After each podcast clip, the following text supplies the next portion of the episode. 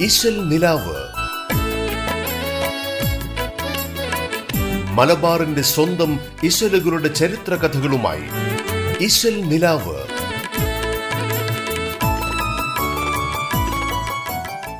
നമസ്കാരം. റേഡിയോ കേരളയുടെ എല്ലാ പ്രിയപ്പെട്ട ശ്രോതാക്കളെയും ഇന്നത്തെ ഇശൽ നിലാവിലേക്ക് സ്നേഹത്തോടെ സ്വാഗതം ചെയ്യുന്നു. ഇമ്പമൂറുന്ന മാപ്പിളപ്പാട്ട് ഇശലുകൾ നിറഞ്ഞ ഇശൽ നിലാവിലൂടെ പാട്ടുകൾക്ക് പിന്നിലെ കഥയും ചരിത്രവും പങ്കുവയ്ക്കാനായി നിങ്ങൾക്കൊപ്പമുള്ളത് ഞാൻ ആൻഡ്രിയ.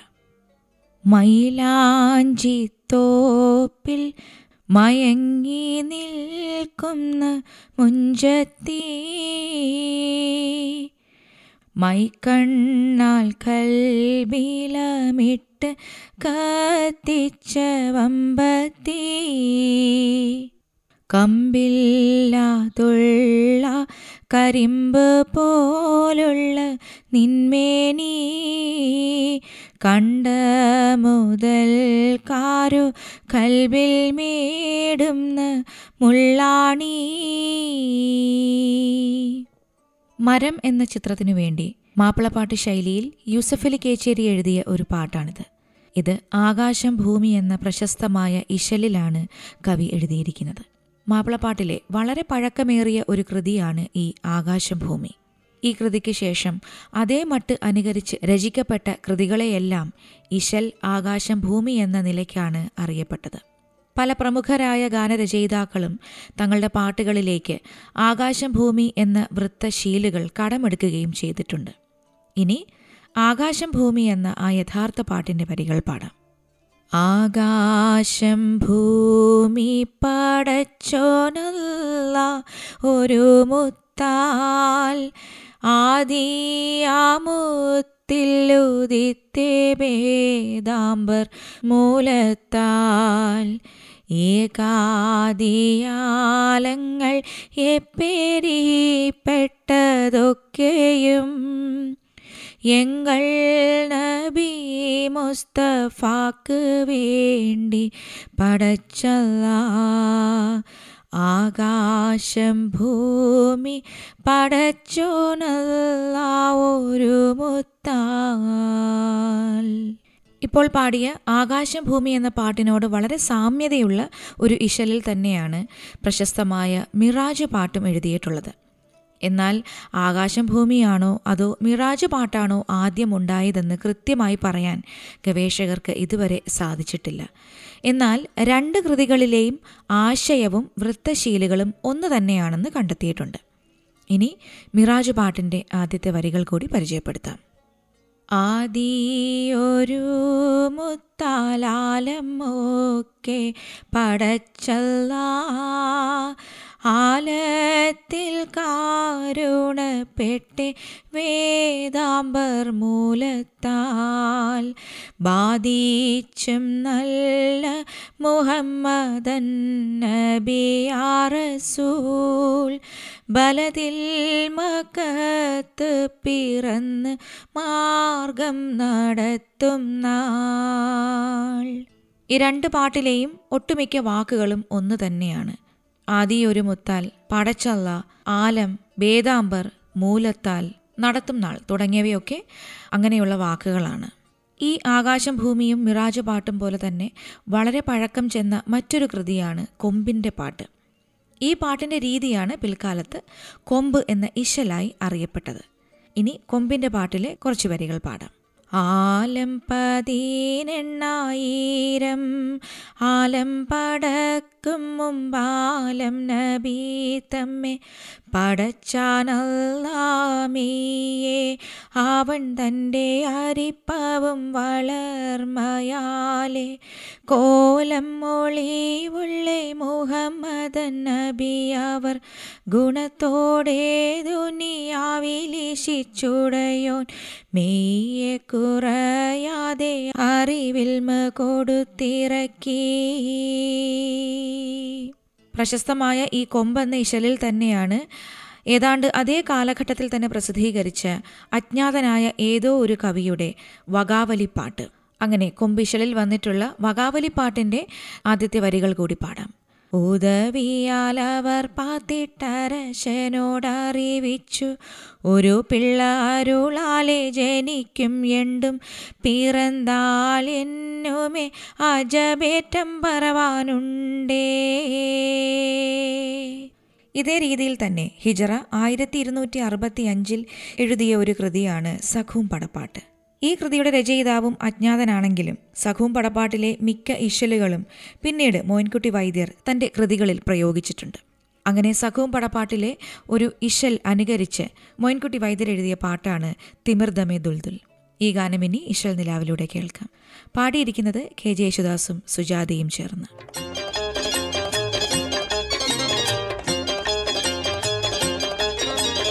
തിമിതമെ ദുൽദുൽ വരവിലെ ജൽ ജൽ തിറമലി ജൽ ജൽ അണവായേ കരമെതെ ഹദ്ദം കരിഷമി മദ്ദം ധ്വനിയൊരു ശബ്ദം ഇടുവാനേ തിമിർദമേ ദുൽദുൽ വരവിലെ ജൽ ജൽ തിരമലി ജൽ ജൽ അണവായേ കരമിതി ഖത്തം കരിശമിൽ മത്തം ധ്വനിയൊരു ശബ്ദം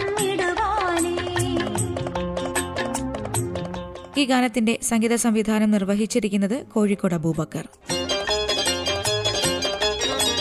ജമീനത്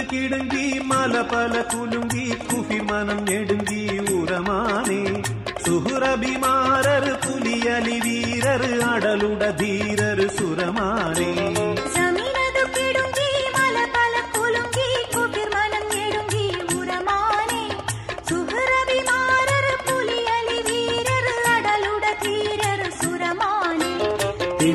തിമിർദമെ ദുൽദുൽ വരവിലെ ജൽ ജൽ തിരമലി ജൽ ജൽ അണവായി കരമിത് കട്ടം കരിശമി മദ്ദം ധ്വനിയൊരു ശബ്ദം ഇടുവാനേ.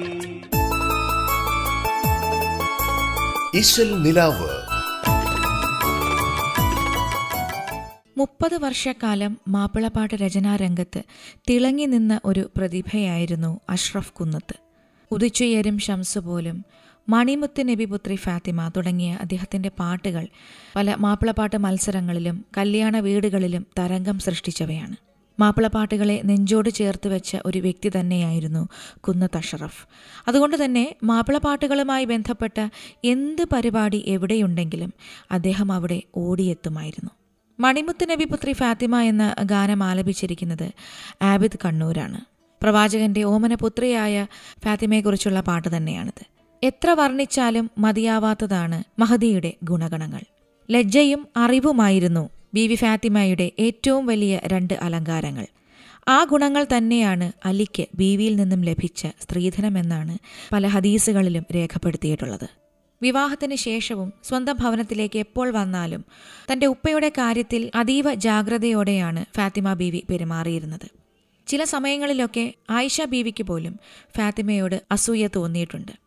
അപ്പോഴൊക്കെ ചിരിച്ചുകൊണ്ട് ആയിഷ ബീവി പറയും ഫാത്തിമ ഉപ്പയുടെ കാര്യം ഞാനും ശ്രദ്ധിക്കാറുണ്ട് കേട്ടോ എന്ന്. ഇത് കേൾക്കുമ്പോഴൊക്കെ ഫാത്തിമ ബീവി ഒരു ചെറു പുഞ്ചിരിയോടെ തല താഴ്ത്തി നിൽക്കുമായിരുന്നത്രേ. എന്നിട്ട് പതിയെ ആയിഷ ബീവിയുടെ അടുത്തെത്തി എന്റെ ഉമ്മി എന്ന് പറഞ്ഞുകൊണ്ട് കെട്ടിപ്പിടിച്ചിരുന്നു. അങ്ങനെ ആയിഷ ബീവിയും ഫാത്തിമ ബീവിയും വീട്ടിൽ ഒരുമിച്ചാൽ പ്രവാചകന്റെ ഇഷ്ടഭക്ഷണം അവർ രണ്ടുപേരും കൂടി ഉണ്ടാക്കി കൊടുക്കുമായിരുന്നു.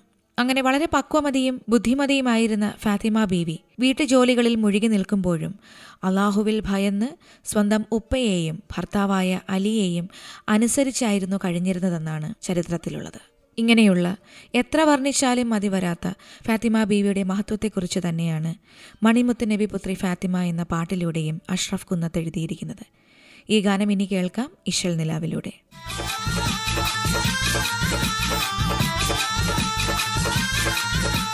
മണിമുത്ത് നബി പുത്രി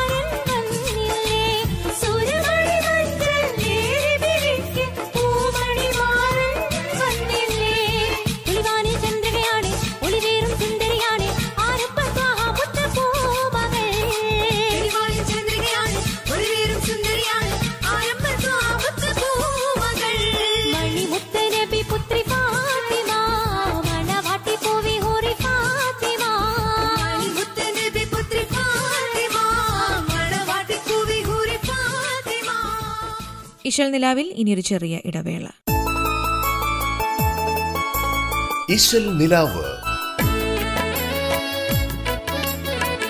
മലബാറിന്റെ സ്വന്തം ഇശലുകളുടെ ചരിത്ര കഥകളുമായി ഇശൽ നിലാവ്.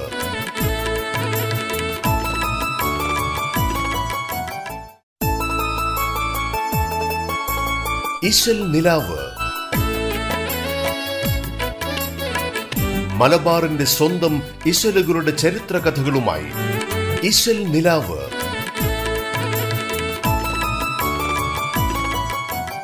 ഒരിക്കൽ കൂടി തിരിച്ചു വരാം ഇശൽ നിലാവിലേക്ക്. അടുത്തതായി ത്വായിഫ് നഗരിതൻ തരിമണൽ പോലും തേങ്ങിക്കരഞ്ഞിരുന്നുവെന്ന വളരെ പ്രശസ്തമായ ഗാനം കേൾക്കാം. പ്രവാചകന്റെ ചരിത്രത്തിൽ മക്കയും മദീനയും പോലെ തന്നെ വളരെ പ്രാധാന്യത്തോടെ തന്നെ വിവരിച്ചിട്ടുള്ള ഒരു പ്രദേശമാണ് ത്വായിഫ്. ആ ചരിത്രം ഒന്ന് നോക്കാം. മക്കാർ ഇസ്ലാമിക സന്ദേശത്തിൽ തീരെ ശ്രദ്ധിക്കുന്നില്ലെന്ന് മനസ്സിലാക്കിയ പ്രവാചകന് അത് വലിയ രീതിയിൽ തന്നെ മനസ്സിന് വേദനയുണ്ടാക്കി. മാത്രമല്ല താൻ നിഷ്ക്രിയനാവുകയാണെന്നൊരു തോന്നലും അവിടത്തേക്ക് തോന്നി. അതിനാൽ സന്ദേശം പ്രചരിപ്പിക്കുന്നതിന് മറ്റൊരു സ്ഥലം കണ്ടെത്തിയേ തീരുവെന്ന തീരുമാനത്തിലും പ്രവാചകൻ എത്തിച്ചേർന്നു. മക്കയ്ക്ക് അറുപത് നാഴിക തെക്ക് കിഴക്കുള്ള ത്വായിഫിൽ ചെന്ന് സത്യപ്രചാരണം നടത്താൻ അങ്ങനെ പ്രവാചകൻ തീരുമാനിക്കുകയും ചെയ്തു. പല വൃക്ഷങ്ങൾക്കും കൃഷിത്തോട്ടങ്ങൾക്കും പേരുകേട്ടൊരു സ്ഥലമായിരുന്നു ത്വായിഫ്. മറ്റുള്ള പ്രവാചകന്മാരുടെ പാരമ്പര്യം പുലർത്തിക്കൊണ്ട് തന്നെയാണ് മുഹമ്മദ് നബിയും ത്വായിഫ് യാത്രയ്ക്കൊരുങ്ങിയത്.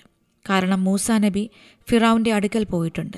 അതിനുശേഷം ഇസ്രായേലരുടെയും മിതിയക്കാരുടെയും അടുത്തേക്ക് പോയിരുന്നു. അതുപോലെ തന്നെ ഈസ നബിയും ഗലീലിയയിലും യോർദാനിനപ്പുറവും പിന്നീട് യെറൂഷലേമിലേക്കും സഞ്ചരിക്കുകയുണ്ടായി. അതിന്റെയൊക്കെ അടിസ്ഥാനത്തിൽ തന്നെയാണ് മക്കാർ തന്റെ സന്ദേശം ചെവിക്കൊള്ളുന്നില്ലെന്ന് കണ്ടപ്പോൾ തിരുനബി ത്വായിഫിലേക്കും യാത്ര നടത്തിയത്. ത്വായിഫ് എന്നത് അന്ന് ബഹുദൈവാരാധനയിലും ബിംബപൂജയിലും മക്കയുടെ ഒപ്പം തന്നെ നിന്നിരുന്നൊരു പ്രദേശമായിരുന്നു. കബയിൽ പ്രതിഷ്ഠിക്കപ്പെട്ട വിഗ്രഹങ്ങൾ മാത്രമായിരുന്നില്ല അവിടുത്തെ കുലദൈവങ്ങൾ. ലാത്തയായിരുന്നു ത്വായിഫിലെ പ്രധാന പ്രതിഷ്ഠ. ഈ ഒരു പ്രതിഷ്ഠ കാരണം ത്വായിഫ് ഒരു പ്രധാന തീർത്ഥാടന കേന്ദ്രമായി മാറുകയും ചെയ്തു. മക്കാരുമായി രക്തബന്ധമുള്ളവർ കൂടിയായിരുന്നു തായിഫുകാർ. ത്വായിഫിനും മക്കയ്ക്കുമിടയിൽ മക്കാർക്ക് അവിടെ ഇവിടെയായി കൃഷിത്തോട്ടങ്ങളും ഉണ്ടായിരുന്നു. അങ്ങനെ ത്വായിഫിലെത്തിയപ്പോൾ അവിടുത്തെ പല പൗരമുഖ്യന്മാരും നബിയെ സന്ദർശിക്കുകയുണ്ടായി. പക്ഷേ അവരാരും തന്നെ അദ്ദേഹത്തിന്റെ സന്ദേശം സ്വീകരിക്കാൻ തയ്യാറായിരുന്നില്ല. അവിടുത്തെ ജനങ്ങളാണെങ്കിൽ ത്വായിഫിലെ നേതാക്കളെ മാത്രമാണ് അനുസരിച്ചു പോന്നിരുന്നത്. അതുകൊണ്ട് തന്നെ നബിയുടെ ഉപദേശങ്ങൾ അവർ പുച്ഛിച്ചു തള്ളി. കാരണം നബിയെക്കുറിച്ച് തായിഫുകാർ നേരത്തെ തന്നെ കേട്ടറിഞ്ഞിരുന്നു. പതിയെ പതിയെ ത്വായിഫുകാർക്ക് പ്രവാചകനും പ്രവാചകന്റെ സന്ദേശങ്ങളും ഒരു ഉപദ്രവമായി മാറുകയും ചെയ്തു. അങ്ങനെ ത്വായിഫുകാർ നബിയുടെ പിന്നാലെ തെമ്മാടികളെ വിട്ടു. തെരുവ് പിള്ളേർ അദ്ദേഹത്തിന്റെ നേരെ കല്ലെറിഞ്ഞ് നഗരത്തിന് വെളിയിലേക്ക് ഓടിച്ചു. കൂട്ടത്തിൽ സൈദിനും പരിക്കേറ്റു. നബിയുടെ ദേഹത്തിലും കല്ലുകൊണ്ട് മുറിവ് പറ്റി. അങ്ങനെ രക്തം വാർന്നൊഴുകി. എന്നിട്ടും അക്രമികൾ പിന്തുടർന്നുകൊണ്ടേയിരുന്നു. യാതൊരു രക്ഷാസങ്കേതവും കാണാതെ പ്രവാചകനും സയ്യിദും തങ്ങളുടെ ജീവനും കയ്യിൽ പിടിച്ച് ഓടി. ആ ഓട്ടത്തിൽ അവർ രണ്ടുപേരും ത്വായിഫിൽ നിന്നും നാഴികകളോളം അകലെ എത്തിക്കഴിഞ്ഞിരുന്നു അപ്പോൾ പ്രവാചകന് സഹിക്കാനാവാത്ത സങ്കടം തോന്നി. ആ മർദ്ദകരെയും ദ്രോഹികളെയും ആ നിമിഷം നശിപ്പിച്ച് കളയട്ടെയോ എന്ന് ഒരു മലക്ക് പ്രത്യക്ഷപ്പെട്ട് നബിയോട് ചോദിച്ചു. എന്നാൽ അരുത് ഈ മർദ്ദകരിൽ നിന്ന് തന്നെയല്ലേ ഏകനായ സത്യദൈവത്തിന്റെ ആരാധകരും പിറക്കേണ്ടതെന്നായിരുന്നു നബിയുടെ മറുപടി. അങ്ങനെ ക്ഷീണിതനും പരവശനുമായി കഴിഞ്ഞ് തിരുനബി മക്കാരായ രണ്ടു പേരുടെ ഉടമസ്ഥതയിലുള്ള ഒരു മുന്തിരിത്തോട്ടത്തിൽ അഭയം പ്രാപിച്ചു. അതിന്റെ ഉടമസ്ഥർ രണ്ടുപേരും മക്കത്ത് വെച്ച് നബിയെ ദ്രോഹിച്ചവരായിരുന്നു. എന്നാൽ ത്വായിഫുകാരുടെ ആക്രമണങ്ങൾ സഹിക്കാതെ തങ്ങളുടെ തോട്ടത്തിൽ അഭയം പ്രാപിച്ച പ്രവാചകനോട് അവർ സഹതാപത്തോടെയാണ് പെരുമാറിയത്. ഇത്തരത്തിൽ ത്വായിഫിലേക്ക് പ്രവാചകൻ നടത്തിയ ഈ ഒരു യാത്ര വളരെ ഉദാത്തവും വീരോചിതവും തന്നെ എന്നാണ് പല പണ്ഡിതന്മാരും എഴുതിയിട്ടുള്ളത്. കാരണം സ്വന്തം നാട്ടുകാരാൽ പുറം തള്ളപ്പെട്ട ഒരു വ്യക്തി ദൈവത്തിൽ മാത്രം ആശ്രയം അർപ്പിച്ചുകൊണ്ട് ഒറ്റയ്ക്ക് ഒരു ഭയവുമില്ലാതെ നടന്ന് മറ്റൊരു പ്രദേശത്തേക്കാണ് പോയത്. അതും ബിംബങ്ങളെ ആരാധിക്കുന്ന ഒരു കൂട്ടം ജനതയുടെ നഗരത്തിലേക്ക്. പ്രവാചകൻ നടത്തിയ ഈ ഒരു ത്വായിഫ് യാത്രയെക്കുറിച്ചും അദ്ദേഹത്തിന് അവിടെ അനുഭവിക്കേണ്ടി വന്ന പീഡനങ്ങളും അതിനെ തുടർന്ന് പ്രവാചകൻ വീണ്ടും മക്കയിലേക്ക് തന്നെ തിരിച്ചു പോകുന്നതുമായിട്ടുള്ള ചരിത്രമാണ് ത്വായിഫ് നഗരത്തിനെന്ന പാട്ടിലും പറഞ്ഞിരിക്കുന്നത്. ഇശൽ നിലാവിലൂടെ ഇനി ഈ ഗാനം കേൾക്കാം. നഗരിതൻ തരിമണൽ പോലും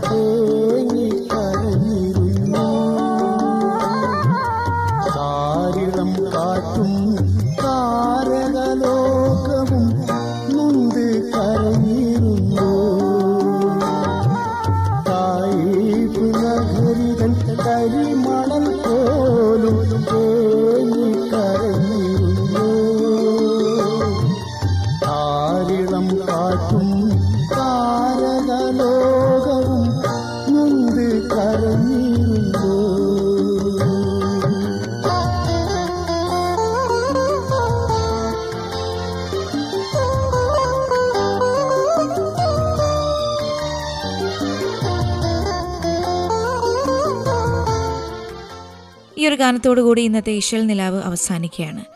ഇതുപോലെ സുന്ദരമായ മാപ്പിളപ്പാട്ട് ഇശലുകളും ആ പാട്ടുകൾക്ക് പിന്നിലെ ചരിത്രവും കഥകളുമായി ഇശൽ നിലാവിലൂടെ വീണ്ടും അടുത്ത ദിവസം വരാമെന്ന് പറഞ്ഞുകൊണ്ട് തൽക്കാലം ഇവിടെ വാങ്ങുന്നു ഞാൻ ആൻഡ്രിയ.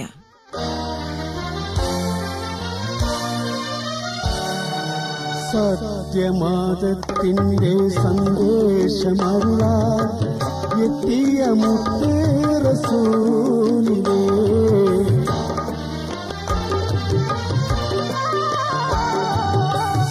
സത്യമാതത്തിന്റെ സന്ദേശമരുളാൻ എത്തിയ മുത്തേറസൂലിനെ